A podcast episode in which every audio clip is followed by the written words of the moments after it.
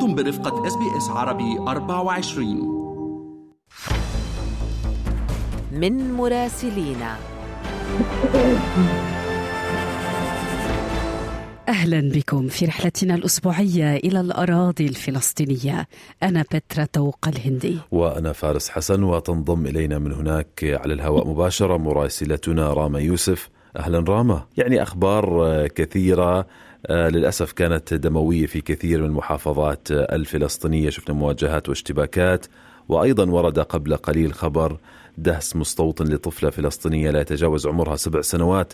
شو عندنا من تفاصيل عن أحداث هذا الأسبوع وهذه الحادثة تحديدا؟ منذ بداية العام وإحنا بنسمع الأخبار والأحداث الدموية والكبيرة آه، فالأراضي الفلسطينية تحديدا تشهد تصاعد دموي خلال الأيام آه، الماضية. حيث سجل سجل قتل 13 فلسطينيا برصاص الجيش الإسرائيلي منذ مطلع هذا العام فقط. كان آخرهم صباح هذا اليوم حيث قتل جنود إسرائيليين رجلا يبلغ من العمر 45 عاما اثناء توجهه إلى عمله في مدينة رام الله. وتم توثيق هذه اللحظات لحظات قتل وإعدام هذا الرجل على كاميرات المراقبة التي قوبلت قبلت هذه اللحظات أو حتى القتل بتصريحات التنديد والاستنكار الفلسطينية على المستوى الرسمي والشعبي أيضا فيما اعتبرها مراقبون بداية دموية لحكومة نتنياهو اليمينية مما ينذر بتصاعد عمليات الرد والانتقام في قادم الأيام. بالإضافة إلى ذلك كما آه، تحدثتم أيضا قبل قليل خبر إصابة الفتاة الفلسطينية طفلة فلسطينية تبلغ من العمر سبعة أعوام مساء هذا اليوم اثر دهسها من قبل مستوطن على الطريق الواصل بين مدينتي قلقيلية ونابلس أيضا افادت المصادر المحلية إلى نقل الطواقم الطبية للطفلة إلى مستشفى درويش نزال الحكومي في قلقيلية لمتابعة علاجها. على صعيد آخر فلسطينيا تتزايد عمليات الاقتحامات الاشتباكات المسلحة لمدن ومحافظات في الضفة الغربية والتي باتت شبه يومية أو حتى يوميا رغم كل التحذيرات الدولية والمخاوف من تصاعد موجة العنف الا أن الحكومة الإسرائيلية الجديدة تعزف على أوتار حساسة فلسطينيا من شأنها أن تفجر الأوضاع أكثر.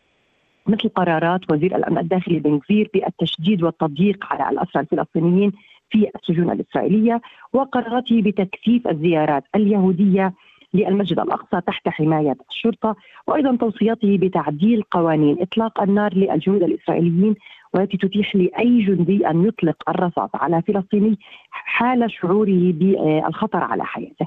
كل ذلك سيقود كما يرى قادة السلطة الفلسطينية إلى تردي الوضع الراهن ويفقد السلطة فعليا قدرة الإمساك بزمام الأمور أمنيا مما ينذر بانفجار أمني كبير مستقبلا. نذكر أيضا ما قاله الجيش الإسرائيلي في بيان أن جنوده كانوا حددوا سيارة مشبوهة رفضت التوقف لإجراء فحص روتيني قرب سلواد هذه الرواية الإسرائيلية من هذه الحادثة. يعني كمان بنفس السياق تتواصل الحركه الاحتجاجية بإسرائيل راما يعني شهدت إسرائيل احتجاجات عامة ومظاهرات مؤخرا ما آخر التطورات الميدانية لديك وإلى أين تتجه الأمور؟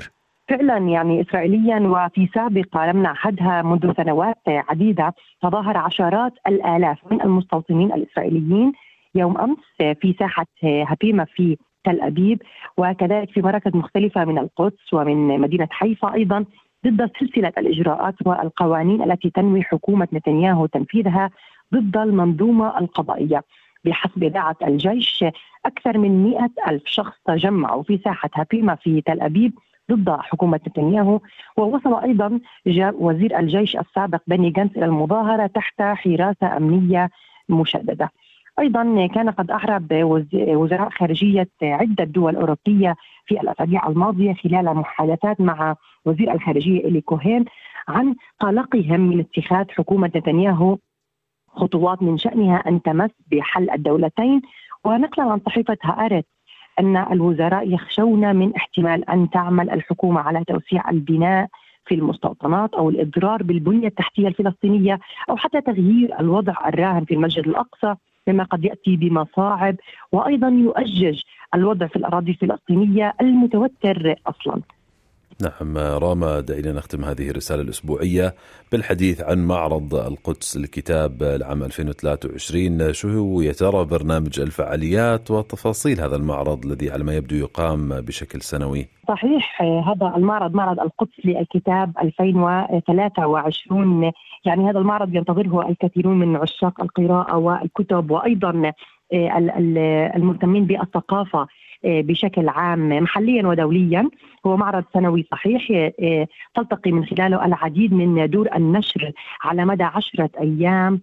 آه، تمتلئ بالثقافة والقراءة نقاش الكتب الفنون المعارض الفنية وأيضا يعرض في مدينة القدس تحديدا الهدف منه الإعلان عن جديد الكتب المحلية والدولية عرض الإصدارات الجديدة بمختلف أنواعها.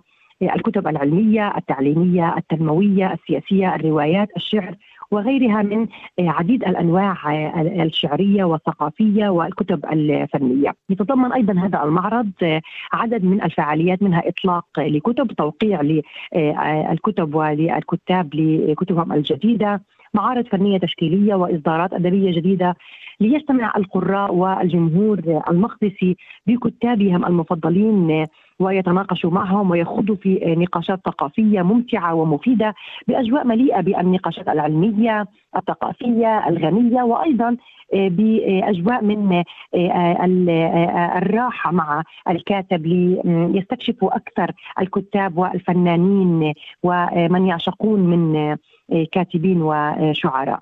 أيضا كما كل عام يحمل المعرض اهدافا لطلاب المدارس وللجيل الناشئ الجديد. في هذا العام خصص المعرض برنامجا خاصا لطلاب المدارس ليشجعهم على القراءة والاستفادة بطرق تربوية وتعليمية من خلال اللعب والمتعة آه، في ذات الوقت. هذا المعرض يعتبر كنز ثقافي وفرصة لاقتناء الكتب المهمة والمتخصصة والنقاش مع كتابها في مكان واحد. طبعا عشاق القراءة والكتب في هذه الأجواء الباردة من المؤكد أن هذا المعرض لن يفوتهم. يعني لا يدفئ القلب أكثر من كتاب من الأراضي الفلسطينية. تحدثنا مع مراسلتنا راما يوسف. شكرا جزيلا لك راما. استمعوا إلى آخر إصدارات SBS عربي 24 على جميع منصات البودكاست. تابعوا بودكاست الهوية في موسمه الثاني الذي يروي قصصا واقعية تعكس تحديات الانتماء التي يواجهها الشباب العربي في أستراليا.